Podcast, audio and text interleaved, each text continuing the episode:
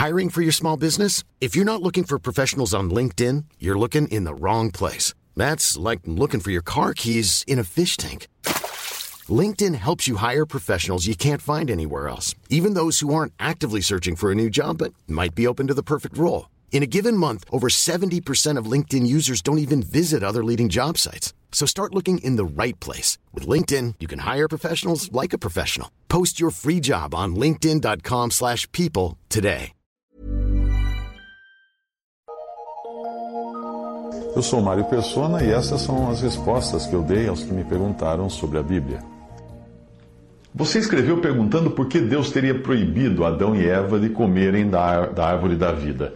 No início, Deus não proibiu o acesso à árvore da vida, mas isso ocorreu apenas depois que Adão e Eva pecaram. Eu entendo que a árvore da vida permitiria ao homem viver indefinidamente. Em Gênesis 2,9 diz que o Senhor Deus fez brotar da terra toda árvore agradável à vista e boa para a comida, e a árvore da vida no meio do jardim e a árvore do conhecimento do bem e do mal. Eu acredito que a primeira opção de Adão e Eva devia ser irem correndo comer da árvore da vida, porque Deus não proibiu o acesso a ela, mas proibiu o acesso ou a comer a, da árvore do conhecimento do bem e do mal. Infelizmente, foi esta uh, que, eles, que, uh, que eles foram comer. Foi desta árvore que eles foram comer, desobedecendo uma das primeiras ordens que Deus deu ao homem no jardim do Éden. Uma, uma outra ordem que eles receberam foi para que tivessem relações e procriassem, o que eles só acabaram fazendo depois de expulsos do jardim.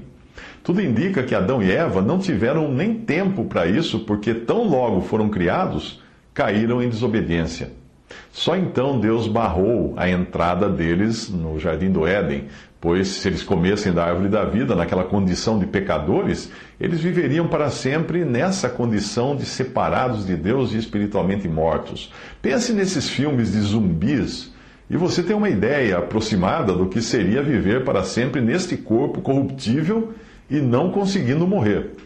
Gênesis 3, 22 a 24. Então disse o Senhor Deus: Eis que o homem é como um de nós, sabendo o bem e o mal. Ora, para que não estenda a sua mão e tome também da árvore da vida, e coma e viva eternamente, e havendo lançado fora o homem, pôs querubins ao, ao oriente do, do jardim do Éden, e uma espada inflamada que andava ao redor para guardar o caminho da árvore da vida.